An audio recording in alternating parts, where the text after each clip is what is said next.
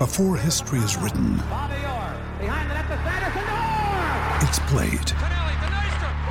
Before it's frozen in time, it's fought one shift at a time. Before it's etched in silver, it's carved in ice. What happens next will last forever. The Stanley Cup Final on A B C and E S P N Plus begins Saturday.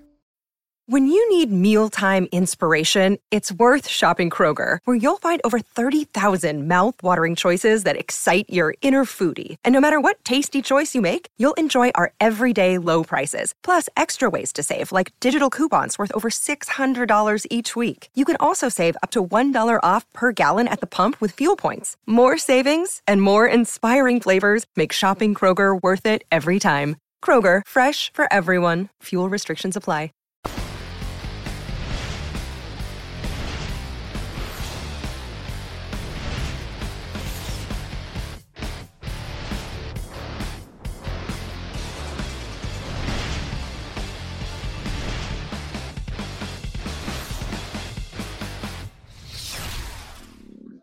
What is up, grinders and Vegas insiders? Holden Kushner here with Kevin Rogers from Vegas Insider dot com, and of course Dan Bach from Roto Grinders and Sharpside and everything else. Lines and lineups, week number six. We got five games. We're going to go down. Seattle at Cleveland. We'll get to Philadelphia at Minnesota. The Niners visiting the Rams in a really interesting football game. Uh, we're going to have some fun with Washington at Miami. I just, I needed to do it. I'm sorry. Dan, you signed off on it, so it's your fault. And then Houston at Kansas City too. Guys, uh, first of all, anything to plug? Because let's get that out of the way. And then let's get going on these games. I'm so pumped up. It was a great week five. I'm so I'm just happy, guys. What's going on, K-Raj? I took your Denver Broncos in week five, and that was an easy winner. An easy winner? Really? Easy winner. Yeah. All right, very good, because Joe Flacco is uh, elite. And then how about you, Dan Bach? What's going on? I mean, those pipes of uh, Kevin just scared the living daylights out of me right there. Like that was that was a little bit scary. Um, it, it was an all right week. Um, I'll whisper the rest of the way. There, good. See, you you got more soothing tones to your voice. You don't need to get excited. Like I, I can get to the excitement mode, and I think it actually helps. Yours, you got that deep soothing voice. Uh, but D F S wise, it was a chalky week. I mean, one of the highest scoring weeks I've ever seen. Uh, Will Fuller, I think, with the sixth highest fantasy points in the history of uh, a receiver in fantasy football. Aaron Jones, four touchdowns. It was a crazy, crazy week. But just a quick reminder, chalk does not hit every week. And if you think that it does, well, guess what? You're going to be sadly mistaken when you uh, when you see what happens this week, because I don't think it's going to be the, the, the same chalk fest two weeks in a row. No, probably not. My DraftKings hit over three hundred. My FanDuel cash hit one fifty and didn't cash. Think about that for a second. I mean, it was just an absolutely insane week. All right, guys, let's get into this. K-Raj, we'll start with some lines here. Seattle at Cleveland. This actually opened with the Browns uh, given two and a half points, and now it is Seattle minus one. So I think everybody reacting to the Browns last night. We got over under forty-seven and a half. But let's start with that line, Kevin, because Russell Wilson right now has got to be an M V P candidate. He could be the front runner. And for Cleveland, they just laid an egg last night. Baker Mayfield, four touchdowns to eight picks this year. So it really doesn't surprise me too much. I just wonder if it's an overreaction. Well, number one, the Cleveland Browns have not won a home game yet this season. So we'll see if they could finally break through. They lose at home to Tennessee by thirty points. They hung with the Rams that Sunday night game, and they have nothing to show for it so far at home. And you mentioned this uh, really ugly loss against San Francisco on Monday night, in which, you know, the offense was great against Baltimore. They didn't do anything against San Francisco, who's the only undefeated team left in the N F C. And now they return home. Seattle's been off since last Thursday, and the Browns are on a short week. And Seattle coming off a very tough win over the Rams last Thursday night. And you mentioned Russell Wilson, what he's done this season. And I, I just think that the Browns, in desperation mode, I, I don't know if I can trust them. I, I really don't. And you look at Seattle, they're two and oh against the spread on the road so far. And when you look at what they have done, at least away from CenturyLink Field, they beat Pittsburgh, they beat Arizona. And, you know, both those teams are not very good, but what are the Browns? You know, are the Browns that good of a team? They're two and three, and they beat the Jets, who were awful, and they had a nice win over Baltimore. You know, I'm going to give them that. But, uh, you know, for Seattle, this is a team that scored twenty-seven or more in four straight games. So no one's stopping them right now. So why would you think that the Browns would slow them down? Even the Browns gave up points to the Ravens in that game, in that high-scoring affair uh, a few weeks ago. And Baker Mayfield, you know, was terrible on Monday night. I just think right now Cleveland, I just can't trust them. I'm, I'm not saying I love Seattle, but I don't know how I can trust Cleveland in this spot. No, especially after seeing them last night. They're, they're, they're Jekyll and Hyde. And Odell Beckham has been a non-factor. The guy has four catches for forty-seven yards in his last two games. Uh, Dan, and, and I'll get back to you in a second, K-Raj, for the over-under there. Dan, I uh, want to get your thoughts on Russell Wilson. He's the fourth highest-priced quarterback there. Chris Carson has had some wonderful uh, games. And then maybe the Seattle defense, too. So give me a little rundown on the D F S side of this game, because – ooh, it's tough to trust Cleveland right now. Maybe Nick Chubb, maybe. Yeah, I mean, the thing you got to remember, too, though, is everybody wrote off Cleveland, you know, after that week two game, and then they came back and, and played well against Baltimore. So the fact that they're at home, they're playing a West Coast team here at a one o'clock spot, uh, I actually think this is a rebound spot for them. But the problem is with Cleveland, especially on FanDuel, is the prices are still really high. DraftKings, they're a little bit more reasonable, but they didn't factor in the stink fest that we saw last week. I wish they did, because if they did, the salaries would have plummeted and you could probably get even greater value on these guys. And I'm not going to play, I think, anybody in this game in any sort of cash game. But in tournaments, again, we're trying to differentiate from the field. We're trying to be contrarian. And I don't think anybody's going to want to go back to Cleveland here, and, and maybe rightfully so. Uh, but they did pick up a win against Baltimore just a couple of weeks ago. Maybe that Baltimore team's not all that great, but I don't know that this Seattle team is either. On their side of things, yes, Will, Russell Wilson, M V P candidate, but uh, there are better quarterbacks to pay up for. Chris Carson, maybe a little bit interesting after what we saw, you know, Breida and Tevin Coleman do uh, just last night. Uh, over twenty carries in each of the last two games, sixty-six hundred on DraftKings, a pretty fair number. Tyler Lockett, though, is the tricky one, because targets were down for him in each of the last two games, uh, and he was the one that went off like early in the year, was getting like double-digit targets week in and week out.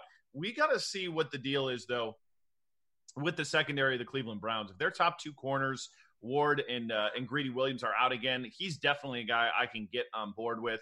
And then lastly, Will Dissly, um, not going to do it this week. I mean, way too expensive. You know, Austin Hooper has a incredible matchup for tight ends, and he's about the same price as him on DraftKings. So uh, for me, this is just a tournament-only game, and even that, I'm not loving it. Will you have any exposure to Odell Beckham, thinking maybe they force-feed him? His ownership's probably going to be as low as it's going to be all season long. Absolutely. I mean, and that's where you can gain leverage on the field. I mean, it's not like this guy's talent suddenly disappeared. I mean, Mayfield last year, you know, was throwing multiple touchdowns seemingly every single week. He has not thrown over one touchdown in a single game this year. I mean, Mason Rudolph has as many fantasy points as Baker Mayfield does. So when it turns around, and it will, you got to think it's probably going to be at home. And Seattle, their defense that's, you know, gave up a ton of yards to Andy Dalton. Uh, again, that was week one. That was a while ago.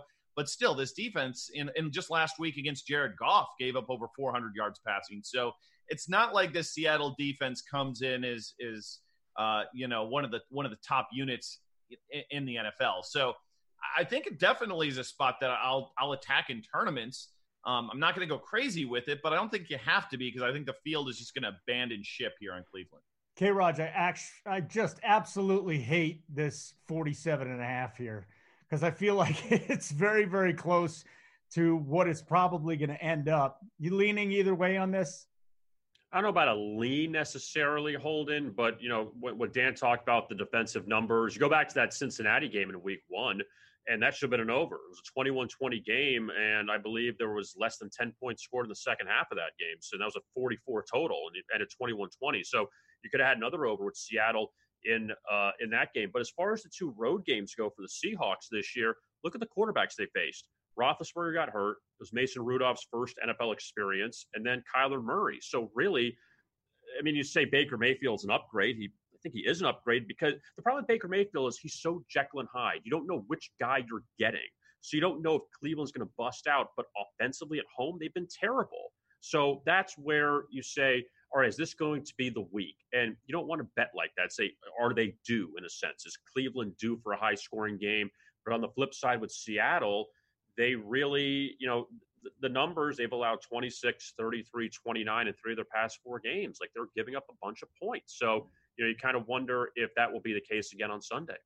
And, and, and just a, one, one point yeah. I want to make, though, off of what he said, because he's right. Like, you don't want to you don't want to guess when you're betting, per se, but especially with D F S, this is a great, you know, way to hedge off of that situation where you do gain a lot by guessing that this is going to be the breakout game, because you're competing against everybody else, where if you're betting the game, you're going against the sports book, and there's not that much more upside in trying to get that exactly right. Where in D F S, if you guess right when that happens and the rest of the field doesn't, that's when you can have those big, big weeks. So that's just a, a, a very big difference between what Kevin does and what we do in D F S. Yeah, no doubt about it. Love it. My only stat from this one is Baker Mayfield's getting hit a lot. He's getting sacked a lot, yeah. a little over three times a game. That's twenty-fifth out of thirty-two teams.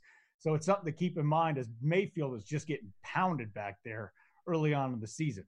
All right, we got Philadelphia and Minnesota now. The Eagles secondary is a complete debacle. You've got Minnesota, and their passing game is kind of a complete debacle too. I mean, it was nice that Kirk Cousins, you know, at least found out Adam Thielen a few times last week. But this will be interesting. I think that's the matchup for me to really look at in this game. Minnesota opened as three-point favorites. They're still three-point favorites. forty-four is the over-under. K-Raj, um, you, you see that Philadelphia defense really not where it needs to be.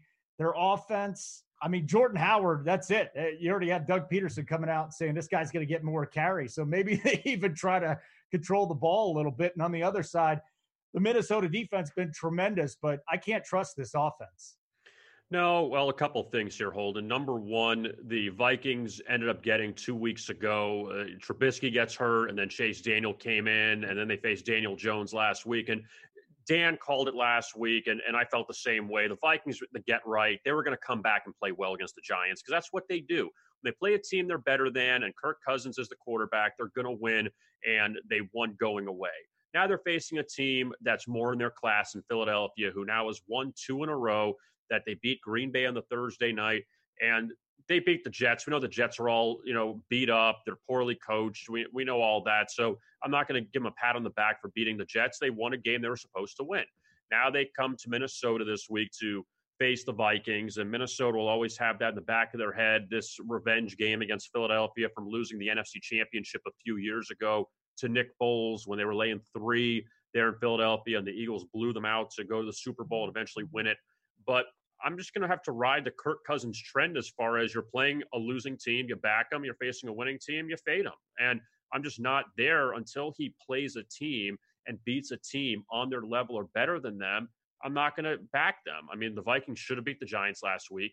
They did. They're great defensively, but offensively, they're still question marks. I mean, Dalvin Cook has been great this year, but as far as Cousins getting the ball, the two receivers, it's still hit or miss every week. And for the Eagles, thirty-four points against the Packers, thirty-one against the Jets. I mean, the, the offense is coming into form a bit.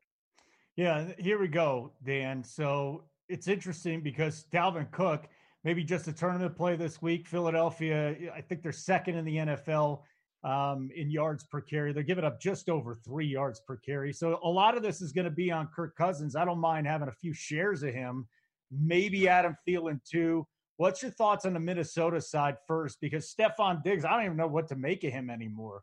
Um, he, he had one big game, and that was really it for him. This offense for Minnesota is it, – it, it's almost impossible for me to predict what they're going to do, for the sole fact that their strength is the Philadelphia strength defensively and their weakness going up against Kirk Cousins. Yeah, I think the other thing to consider, and I think why Cook is still viable, is, you know, he's had five or more targets in each of the last three games, and Philadelphia has allowed the second most receptions to running backs this year in the N F L. So he is a huge threat coming out of the backfield, and especially on DraftKings full point P P R. I mean, he's not cheap, but the dude's a bell cow, and I think we can consider him every single week. And I just think overall this Philly defense is is not particularly great, but we get a lowish total here at forty-three. This isn't a situation like last week where, you know, the Giants were just, you know, you knew they were going to shred that defense. I don't feel as confident this week. Cousins, I mean, if you want to stack him up, that's fine. But, you know, he's, his price went down a little bit on DraftKings, which actually kind of surprises me a little bit. Uh, I think the one guy worth a dart throw is Stefon Diggs, particularly on FanDuel. He's five point eight, and he's definitely a guy that he doesn't need necessarily a lot of volume to reach value. Now, I probably wouldn't play him in cash games because I love volume in cash games, but in tournaments, if you're looking for like a sub six K wide receiver and dart throw, he's the one guy I would look with, look at.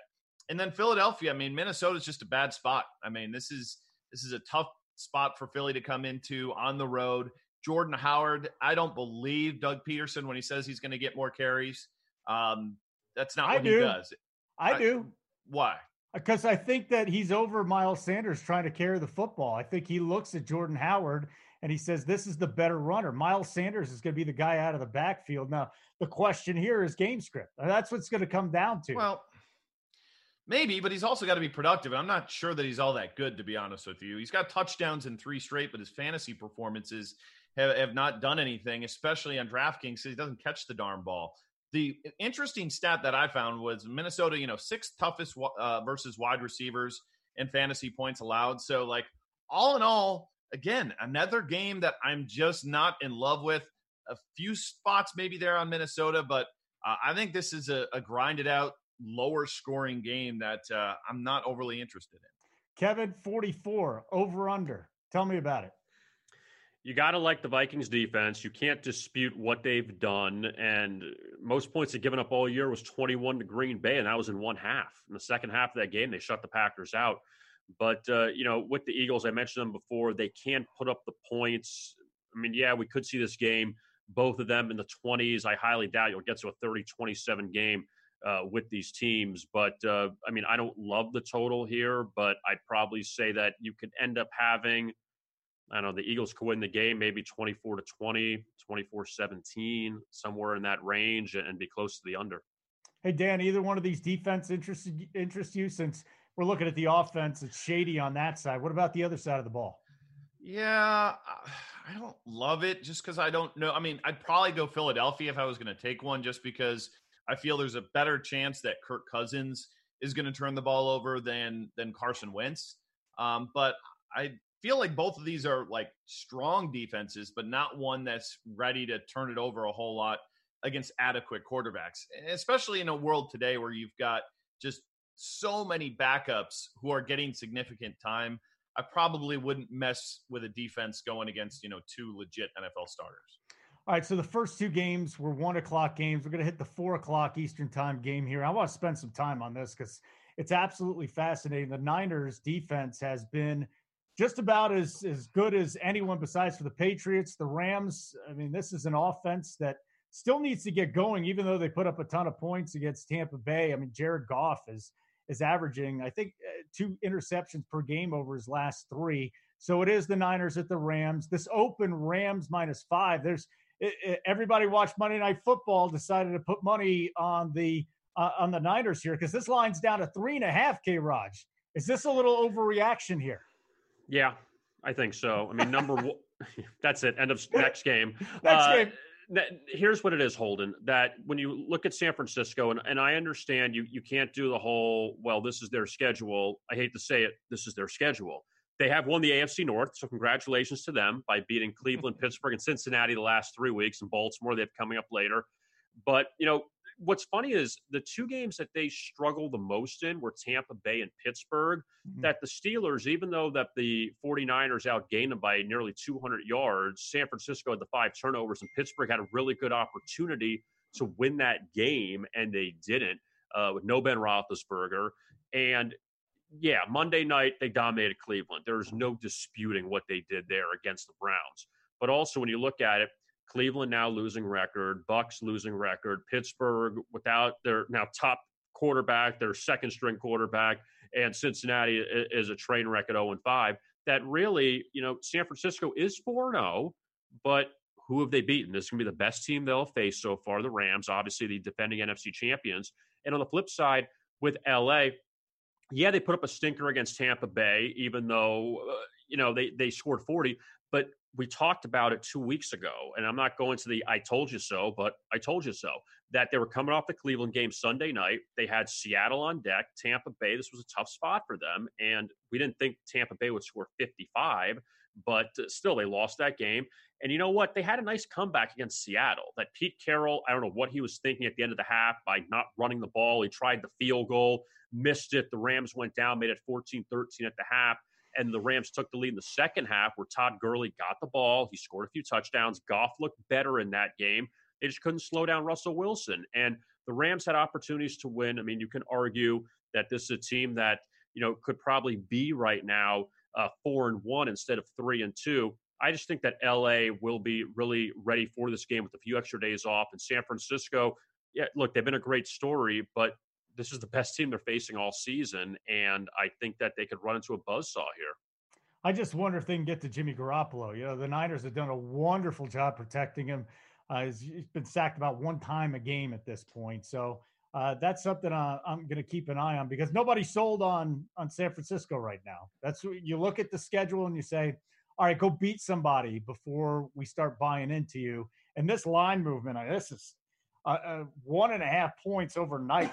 Just because of their performance on Monday Night Football. Dan, uh, on the San Francisco side, Breida, Coleman. So now we're looking at a running back timeshare here. Both look terrific. I mean, Matt Breida went absolutely uh, bananas in that game. Do you think that the Rams can stop this running game? And if you had to pick one of those two San Francisco running backs, who's it going to be? Yeah, I mean, I'm probably leaning a little bit more towards Tevin Coleman on DraftKings. He's four point four K, and uh, I think can definitely also get some work in the pass game. So can Breida.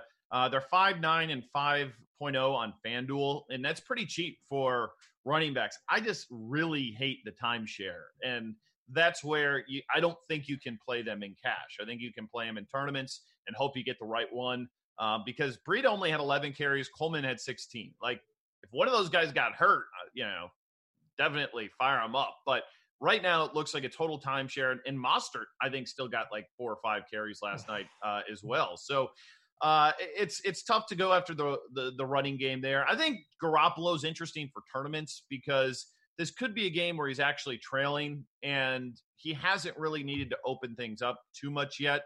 And, I mean, George Kittle, I think, is just a, a smash cash option for us at tight end. Eight targets in three of his last four, got in the end zone last week. And, uh, and I think they're going to lean heavily on him. So he's my favorite play for sure on the San Francisco side. And, you know, I do think the Niners defense is pretty legit, but the Rams at home, and I agree with Kevin, you know, the, the fact that they've got extra time to prepare going against a team that's on a short week, uh, it's a pretty nice advantage. Uh, the question is, do you trust Todd Gurley, who played ninety-three percent of snaps last week? It's a nice uptick for him. He's only six point two over on DraftKings and seven one on FanDuel. And the dude has four touchdowns over the last two weeks. The yardage is garbage, but if they get down to the goal line, they're ready to give it back to Todd Gurley. So I think he's viable in a game with one of the highest totals that we have uh, on the slate. And then we got to keep our eyes on the news around uh, Brandon Cooks. If he is out, we can fire up Robert Woods as a great value option. He is super cheap. And Cooper Kupp, I mean, seventeen, fifteen, twelve. Those are targets for him in each of the last three games. So the guy is uh, turning into, you know, one of the best wide receivers and volume wide receivers we have. And then the lone guy to talk about, Gerald Everett, eleven targets last week, six K on FanDuel, forget about it, way too much. But three point six on DraftKings is the right price range for him and uh, and could be viable. Well, here's my concern, Dan, with looking at last week. I mean, that was just, to me, it's an aberration because Goff had to throw every single time. I mean, yeah, Gurley got in the end zone two times. And I do think he's a better play on FanDuel, to tell you the truth, because he, he, he's touchdown equity is what it is. The nice thing, week one, we saw Malcolm Brown get in the end zone down there, and now it's Todd Gurley, and Todd Gurley's getting more playing time too. So I like seeing yeah. that. Uh, I love your call on George Kittle. You know, finally found the end zone on Monday Night Football, so that was good to see. As far as the wide receivers go, though, it, Cooper Kupp's the number one, and it is oh, unquestioned yeah. at this point. But he's expensive, fifth most expensive wide receiver on the slate now. Might so. be worth it. Could be. Yeah. Could be worth it. Uh, K-Raj opened at forty-nine, now sitting about forty-nine and a half, depending on where you go, depending on where you shop. Vegas thinking this is going to be a, a high-scoring game. You? I think that maybe it takes a step back a bit, that the Rams, who gave up eighty-five points the last two weeks, and granted Tampa Bay had some defensive scores there, that uh, I think that the Rams could tighten this up a little bit. San Francisco has done a lot of this with big plays, and we saw Monday night, the Breida touchdown right out of the chute, an eighty-three-yard run, that San Francisco has relied on some big play touchdowns. They had that in the Bengals game back in week two. And, you know, for the Rams, you go back to that Saints game in week two, and understandably it's a different situation, but they held New Orleans to nine points, and granted, Breeze got hurt, and Bridgewater came, and things changed. But we know the defense can clamp down if they have to. And San Francisco's defense has been good. We can't take that away from them in spite of the competition. But uh, I, I think this will be more of a game that we could see maybe twenty-seven to twenty, twenty-four to twenty. There's been some unfair results in this series the last few years. You know, last season they played at the end of the season, and the Rams won by sixteen. No Garoppolo. And then two years ago, Garoppolo played in the finale at L A. They won by twenty-one, but the Rams sat everyone. So that's that's kind of my issue. It's a different topic about some of these divisional games in Week seventeen that mean nothing, that we're throwing them out. Uh, these games, the, the results mean absolutely nothing because these are meaningless games. So now they're playing a meaningful game, which is good to see. And I think that these teams, uh, I think defensively the Rams will need to clamp down, and San Francisco's been so good defensively. I got to think that maybe that this one goes the other way and stays under. Hey, Dan, besides for Kittle on the Niners side, does anybody, anybody in the passing game interest you? Not really. I mean, I think they're fine as like a, if you wanted to play Garoppolo and, and throw in one of those guys in, in sort of a, a stack situation, you could, but none of them are getting enough, you know, uh, getting enough looks in the offense to, to justify it. The prices are cheap. And if you can nail it, like, you know, when Deebo Samuel gave you twenty fantasy points a couple weeks ago, uh, more power to you. But uh, I don't think that's the spot where, you know, I want to guess, because there's just too many guys. Is it going to be Goodwin? Is it going to be Samuel? Is it going to be Pettis, who should have had a touchdown? So uh, probably a pass. Uh, Kevin, just uh, real quick, on a scale of one to ten K-Rodges, okay? ten being very comfortable, one being not very comfortable. How many K-Rodges are you putting up there on this game total? Six. Six K-Rodges? I don't want to say ten, but I don't want to say one, because I could see I, I'm gonna go, I'm gonna stay in the middle on this one. But but I'm gonna shade more towards yes than no. So yeah, just, six we're gonna go with. Do you have a strong feeling on any of the three games that we've done yet? I mean, right now, the only one out of the three, I would just lean Eagles, because I yeah. told you the history of Kirk Cousins. Until you prove you could beat a good team, then I'm going to go with the Eagles there. But the other two, I don't like what Cleveland's doing, but it's the N F L, and Cleveland can come back and play well this week. And I, I'd, I'd say more with the Rams, the size more than the totals. But the Rams, I, I think this is that they, they come back to, not come back to life, but they come back to what they were, and they play well. If San Francisco goes in to beat L A, I'm like, wow, like this team's five and oh, and, and they could be a threat. They really can. Not saying if they lose this game, they won't be a threat in the N F C, but they win. Man, that's, that's showing a lot, I think. Uh, Dan, just real quick, how stackable is this game? It is very stackable, especially okay. because – You've got a, you know, you've got Kittle, and you can run him back with all those L A Ram players. And again, Jimmy G, if you put him and Kittle together, you think they're going to go for two touchdowns. You can easily slot in a, a Cooper Kupp, or even a Todd Gurley, or a, maybe a Robert Woods. So, you know, we've seen game stacks the last couple of weeks really pan out for you. This isn't the best one on the slate, but it might be the second best one on the slate. Hmm. All right. I like that. Um, if we could go back in post-production, we can do our next game. Just have a toilet flushing. This is, I've been waiting for this game now for three weeks. K-Raj, we talked about it last week, and maybe the week before that too. Washington at Miami, one o'clock. For uh, you tell me why Washington opened six and a half, and now it's by now it's three and a half. I mean, these are, these are the two worst teams in the N F L, right? I mean, I almost might watch this for a couple of minutes to see how big a debacle it is. Redskins fire their coach. They're the most dysfunctional organization in the N F L. Dolphins are tanking. These are two suck teams. Do you have any interest in it, by the way? Any interest whatsoever? Well, since I live in South Florida, I'm curious to see what happens. But before, before we get to the game, I guess bo- I guess the question for both of you guys is, if your boss calls you at five in the morning to fire you, what are you saying to him? Well, you knew he knew it was going to happen too. Because why answer the phone? Why go in? Why am I, why are you calling I'd me at five in. in the morning? You know, I do what Dude, Norv Turner hey, did. I do. Hey. Norv Turner showed up at five when or nine. They called him at five, and Norv Turner showed up at nine just to screw him over. I don't know why hey. why Gruden went in. If it meant that I get, you know, millions of dollars and don't have to work, I will pick up that phone call every single time. Every single time. I mean, now, all right. As far as this game goes, yeah. Okay, a couple things. Number one, in the Dolphins, they're oh and four regardless of what happens because they're four opponents they played. I thought before the season started, not knowing how bad this Dolphins team was, that they would lose these four games. You're playing four playoff teams from a year ago. You're playing the Super Bowl champions. You're playing uh, a Cowboys team that ended up being three and, or I guess two and zero when, when you face them. The Chargers, who are very good, and the Ravens, who are a, a good team. So I'm not shocked they were oh and four. I'm shocked the way they got to oh and four. Now they have manageable games coming up. They get the Redskins. They get the Giants. They get the Jets. They get a lot of teams that they can compete with. So that's why I say that this week we'll know how bad they are. If they lose a close game to the Redskins, so be it. If they lost forty-one ten to Washington, I say, wow, this team is really awful. But – I mean, the Redskins, I think the reason why we don't know how bad they are is because everyone's talking about the Dolphins. And granted, the Redskins have played some good competition too, so we can't really dog them. The only bad team, or let me rephrase that, the only not great team they play is the Giants, okay? And they got hosed in that game, losing twenty-four to three. And I mean hosed like bad, like they just got destroyed. So that was probably a bad choice of words. But I don't, I can't make a convincing argument for either side because you feel dumb taking either side. You take Washington and the Dolphins beat them. Then if you take the Dolphins and Washington wipes them out, just, just, just sit really far back and keep an eye on the game and hope that it's somewhat entertaining towards three forty-five. You're going to watch some of this too, aren't you? I mean, I covered oh, the yeah. Redskins for a lot of years, and there's nothing, there's nothing worse than having to cover that organization. I, you know what? I take that back because drama is always fun on the radio, but my goodness, man.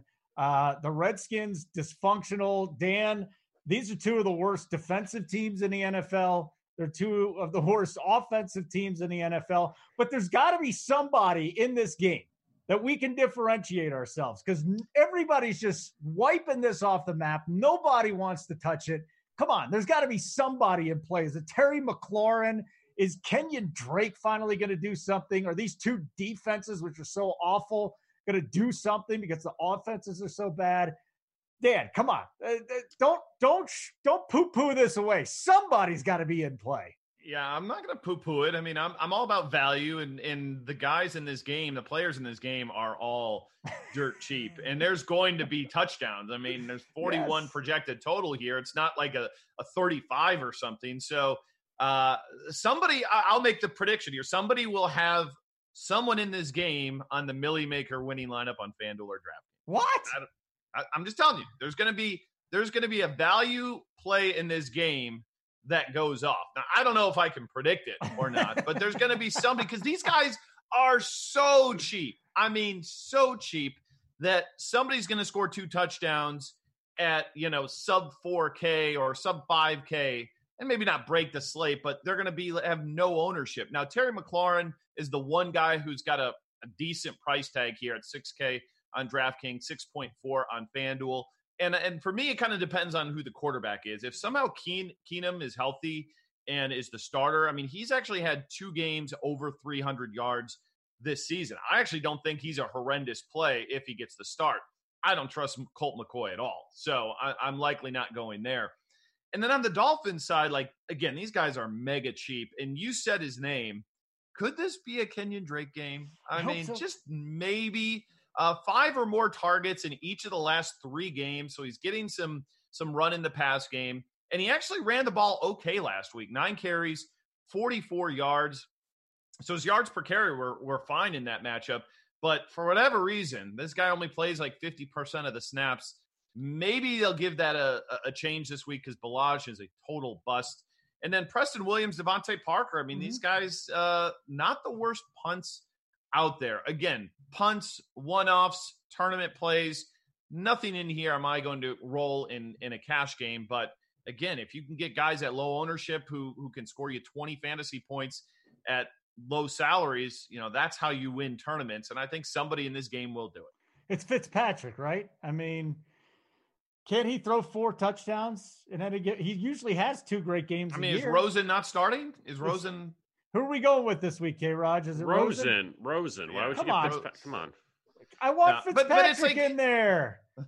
I mean, here's the problem, though. I mean, Washington legit, legitimately has, like, no offensive players. Like, outside of McLaurin, I, you go up and down that roster. I mean, Jeremy freaking Sprinkle is, like, a guy who's getting looks in this offense. It's it's so, so bad. So, uh, you know, it's a mess. But, again, I still have a hunch that, that somebody in this game is, is going to be productive in the fantasy side of things. So disappointed it's not Fitzmagic. I, just, I want to see the four-touchdown, five-interception game. That's what I want to see out of this one. I don't know if Josh Rosen could do it. It's a game total of forty-one. K-Rog, get get rid of your bitter beer face just because, by the way, you got to be a little older to remember that one. Anyways, I remember that. That was Keystone. Yeah. Bitter beer face. Yep. forty-one is the total, my man. You know what? Have fun. Take the over. Root for points. Yeah. Well, might as well YOLO? Root for points. I like that. Yeah. You're YOLOing this game. You know what? Root for points. Uh, Washington's given a bunch of points this season. The Dolphins have. Sooner or later, it's got to work out where the Dolphins get something right. I, I got to say, a game like that, just hope that they maybe get one defensive touchdown, one special teams touchdown. Oh. That, that can help. But why not? Just take a shot. You don't want to ride the under this whole time because this is probably going to be Uh, you know, one of those games that's twenty-one twenty-one at the half, and then you get it uh, hitting the over already. I, I would be shocked if this was a three nothing game at halftime. I really would. You'd be shocked if it's a low-scoring game. I, I'd be shocked if people went out to this game just as fans. Like, how do you get excited about it? I'm sorry. I'm I don't excited. Dog the, no, but I mean, like, people that are, like, truly – no, Holden, you're excited because you want to see a train wreck. I'm I do. About, like, real yes. Fans. Give it to me. Them. That's, give me the train wreck. That's fine. But I'm saying these fans, oh, go Dolphins. Like, come on. Like, this is just. I'm and stacking the Dolphins, this game. But knowing the Dolphins, though, they will win three games and finish with a third pick. Yeah, and the Redskins Guaranteed. Will get it. So there's a coaching change there, too, on the Redskins side. But real quick, Kevin, you yes. know, we're on the D F S side here. And, you know, Dan was talking about Kenyon Drake and maybe a little McLaurin and somebody else, Sprinkle. Um, we got a Pringle and a Sprinkle, right? I mean, that's that's what we got in the N F L there these is. Days. We can talk about Pringle next game. Look. We can talk about Pringle, but, K-Rog, give me a Dolphin that's going to score a touchdown. Come on. You're the Dolphins guy. You see him all the time. Just Jimmy, say his name. Jimmy Cephalo? I don't even know who that is. I was really You don't know who that is? Dan. That's Dan. I'm well, two things. One, he's the voice of the Dolphins on the radio, and two, he scored the longest touchdown in Super Bowl history against the Redskins back in eighty-two. So Oh god. Yeah, I'm really ashamed that I didn't know that. I am You're shocked. Old just like us. How do you not know that. Jimmy Cephalo? I'm Come surprised. On, Dan. He could have been a real active player for all I knew, to be honest. Oh with you. Man. I got nothing. I, I got nobody on the Dolphins side. I mean, I hope Kenyon Drake has a good game. I hope Ro- seriously, I hope Rosen has a good game that he finally can show like what he is. I mean, this is the time to do it. You know, I mean, this is, you know, you, you had the Dallas game, you had the Charger game that now you have an opportunity to try to keep the starting job moving forward. You hope that this is the one game he can bust out. Dan, next thing you're going to tell me is you don't know who Vince Ferragamo is. Come I on. Do know that's a great name, though. Thank you. So, like, if you don't know that guy, that's that's your own fault. Go watch Heaven Can Wait. Great football movie. Nobody talks about it. It's one of the great football movie. It's got some romance. It's got some drama. It's got some football in the Super Bowl. All right. Last but not definitely not least, this is the this is the fun one. We talked about Houston last week against Atlanta being the big game. Well, Houston's back in it again. Houston at Kansas City, one o'clock game. Open Kansas City eight and a half point favorites. Now it's Kansas City five point favorites. What moved this line, K-Rog?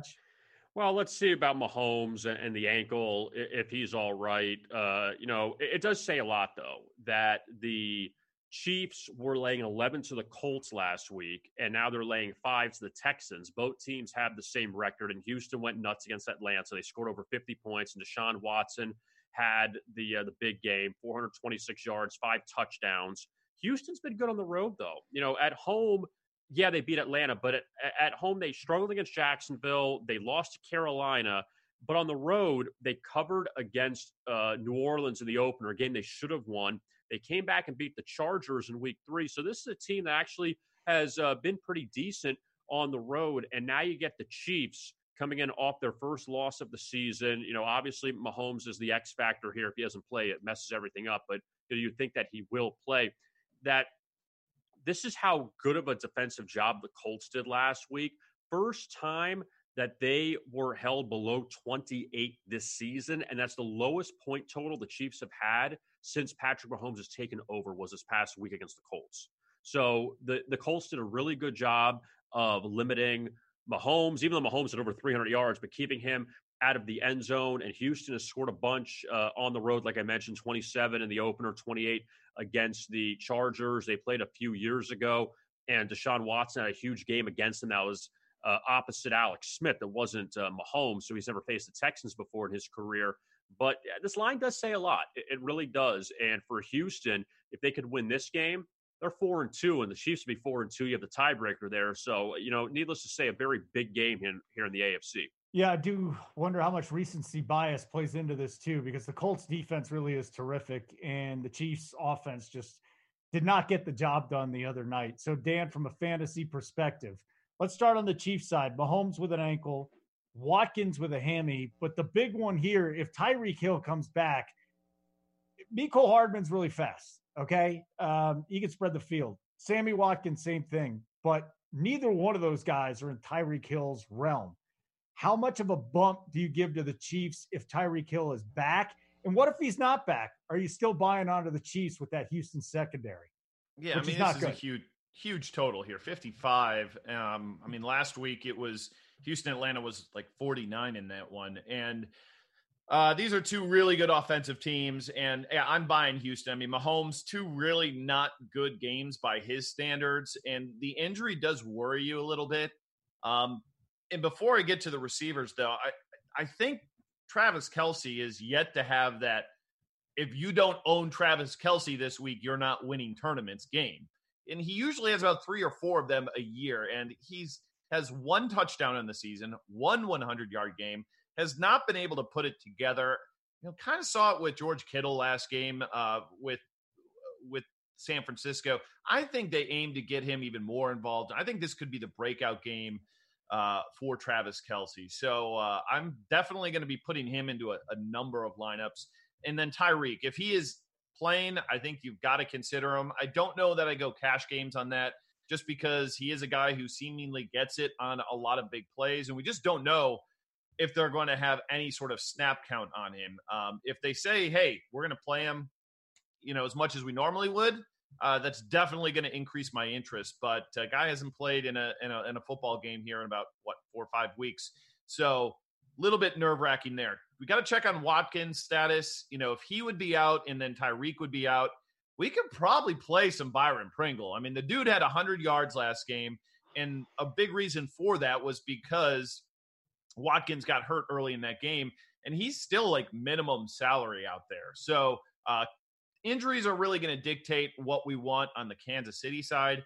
And the reason why I, I feel like this is going to be a high-scoring game, though, is Houston doesn't do what Kansas City is really bad at at defense, and that's stopping the run. Like, do we want to play Carlos Hyde? Do we really believe they're going to grind the rock with him? I don't think so. So that's where a team like Indianapolis, you know, could run Marlon Mack a whole bunch and, and establish that ground game, which Kansas City has been terrible all season long at stopping the run. So I just don't see Houston being able to do that. I think it's going to be an air fest. And again, just like last week, Hopkins, Fuller, all aboard these guys. Uh, what about Mecole Hardman, though? You brought up Pringle. If the two, if Hill and oh, yeah. Watkins are out, he's got to be a. He's, I'm not saying a core play, but he's got to be in play big time. Yeah, no, he's definitely in play, but he's really priced up. Like on FanDuel, they bumped the prices yep. of these guys a big time. Like both Demarcus Robinson and Hardman are like mid six Ks over there. So you're playing a pretty penny for him over there on, on FanDuel. And then maybe the one guy we got to talk about is Damian Williams. You know, this was his first game back last week, played fifty-six percent of the snaps, um, really kind of took LaShawn McCoy out of the game, uh, just couldn't do anything in pass protection. That's basically what uh, what Andy Reid said afterwards. So uh, Damian Williams is probably going to be overlooked here because everybody's going to want to go to the passing game, but running backs in this offense have been good historically, so could be a good buy low spot on him. Yeah, and he's in my dummy lineup when I made it Monday night. I mean, it's just the price is there on DraftKings. It's in a sweet spot for me. I don't know what – I don't think the ownership's going to be there. Um So I yeah. think there's other ways to go. Now, on the Houston side of things, though, when's Hopkins just going to completely go off again? Because he's been disappointing so far. I mean, every week I throw yeah. out, I'm on Twitter, I'm going, hey, who busted this week? And DeAndre Hopkins shows up every week. This is fascinating. At some point in time, he's going to go bananas. Yeah, these these top wide receivers, Hopkins and Juju Beckham. and and Beckham, and, and they're just all just, terrible. And it's it's strange because typically you use a, have a lot of safety in these wide receivers, and I think the variance is going to swing his way. I mean, Fuller got fifteen targets last week uh, and probably should have had even more fantasy points than we saw, but easily could have gone to DeAndre Hopkins. Maybe this week it does. He's priced down a little bit into the seven K range, so I think he's going to be a popular play, and I'm definitely comfortable using him. I don't think his skills have dropped off. Um, it's not like a Juju situation where you've got a quarterback change here. It's just a matter of time before it happens. Why not the the fifty-five total here against Kansas City in a game they're probably going to be playing from behind? Who has more fantasy points um, in standard, obviously? Watson or Mahomes? Oh, man, that's a tough. I think it's Mahomes. I mean, you said it last week. He threw for three hundred yards, and the, they had like a minimal amount of possessions that game and still went over three hundred yards. Yep. If they get into a true back and forth type game, this guy could throw for like five hundred yards. And that's not an exaggeration. It's not, it could well, happen. He needs that. He's got to have Hill back in order for that to happen. I mean, he's had games where he's thrown for over three hundred yards in a quarter and in a half. So like the dude's a freak. Like the dude is an absolute freak at the position. And, uh, you know, he's going to get it going. I mean, those last two games, when you look at it, against Patricia uh, and then Frank Reich, like those are two super smart coaches who knew what they needed to do to to limit Mahomes. I don't trust Bill O'Brien at all to figure K- that out. Yeah, hey, K-Raj, this opened at fifty-four. It's at fifty-five and a half. Uh, before we get your feel on it, why is it moved a point and a half so quickly? Well, I think that we're seeing with what Houston did on Sunday against Atlanta that this offense has the capability of going nuts. I mean, if you want to use an example of most previously who scored the most points, Tampa Bay, and the Bucks uh, struggled the next week against the Saints. So, you know, you wonder if it's going to go backwards, if people are just getting fooled by Houston and what they did against the Atlanta team that really is just mind-boggling how much they've fallen off Uh, this season. Now, this this is hard with the Chiefs. I know you always bring up the example of like the Warriors, for instance, when, when they would score all their points, they have high totals in the N B A. That do you want to trust taking an under with these two teams and seeing what Mahomes can do in a shootout and, and pray that this isn't a twenty-one fourteen game in the first quarter? I mean, you go back to that Raider game. The Chiefs scored twenty-eight points in the second quarter, didn't score a point in the other three quarters. So they have the capability of busting out and then doing nothing the rest of the game. And, uh, you know, with Houston, like I mentioned, that New Orleans game, they scored twenty-eight. They scored twenty-seven against the Chargers. My biggest issue with Houston, though, is the slow starts in the first half. They scored a bunch of their points on Sunday in the second half. They just had a lot of problems, you know, starting quickly. So, I mean, I probably say – maybe under, but I'm not going on the six this time on, on the scale of ten, Holden. Oh. I'm maybe going to like a two or three. Oh, a two K Rogers. That's that's not very many K Rogers, yeah, to tell no. you the truth. Uh, but real quick, you and I worked in Kansas City together. We know the home field advantage for Arrowhead. I, we haven't discussed that yet. I mean, is, can that affect anything, especially Deshaun Watson?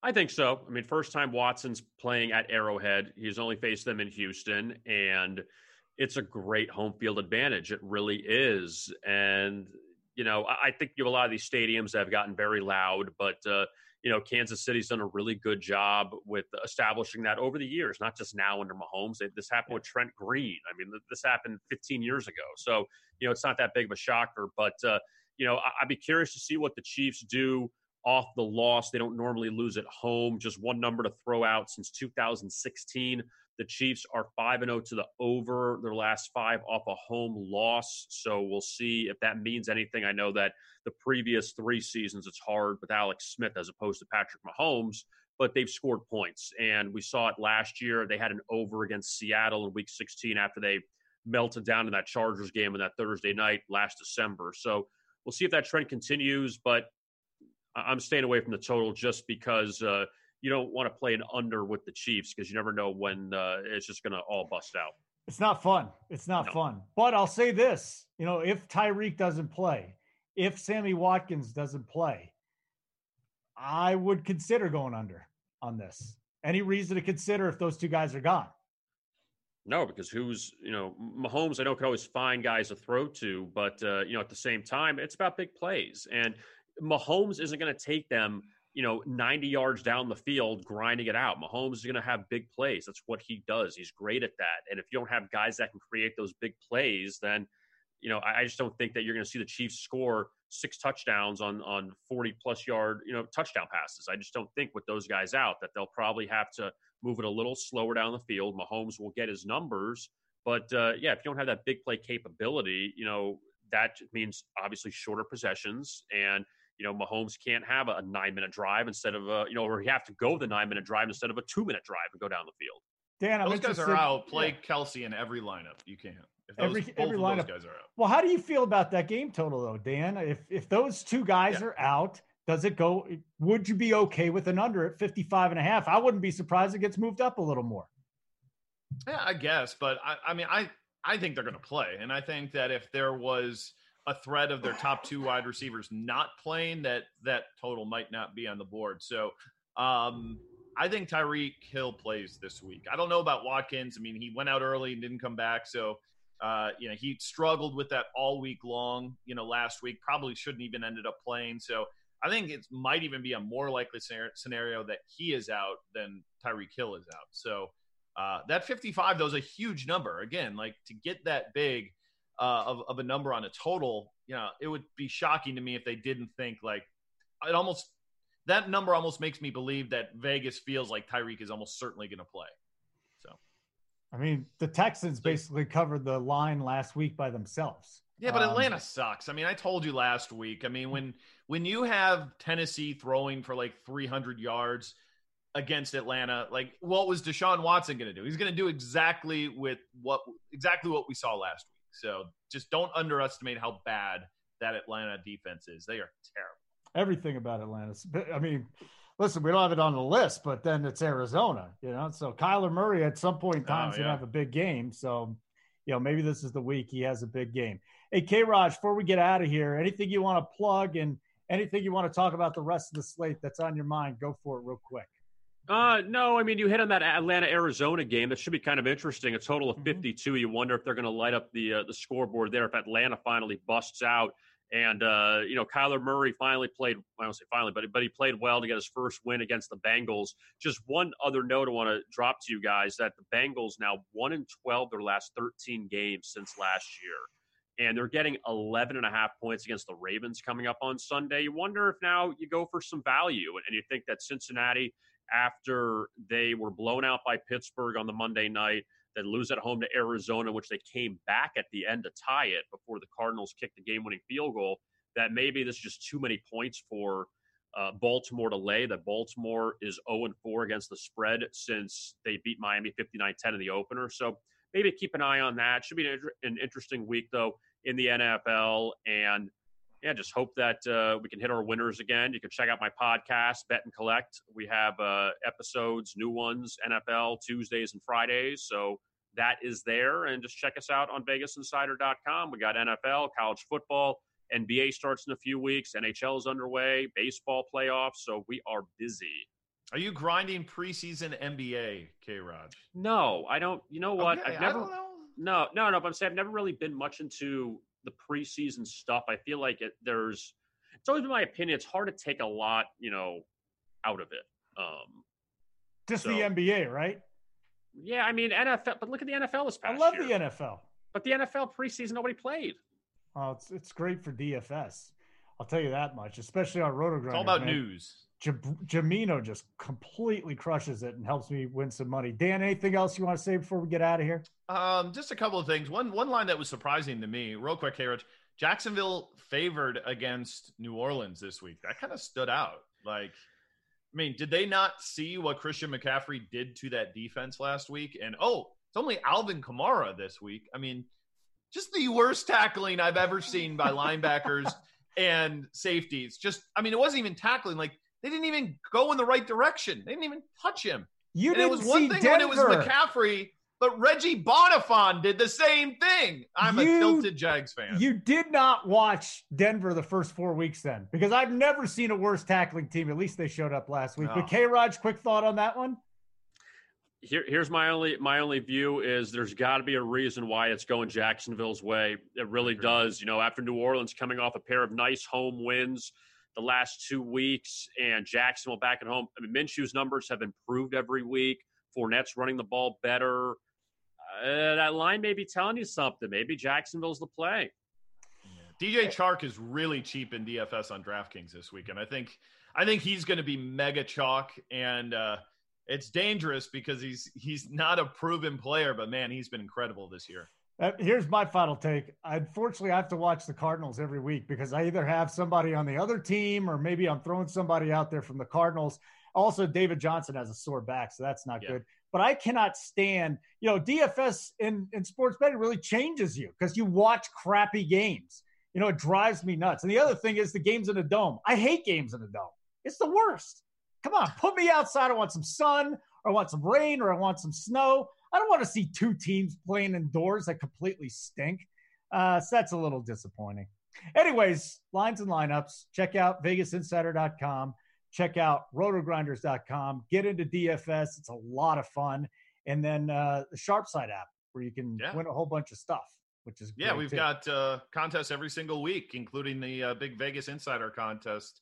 Um, just all your N F L totals and uh, and in point spread bets. Uh, who, if you got the, the most units won at the end of the week, uh, win some cash. Free to play. All right, guys, real quick. I'm at Holden Radio on Twitter. Dan? At Dan underscore Bach, but you spell it B A C K. Underscore.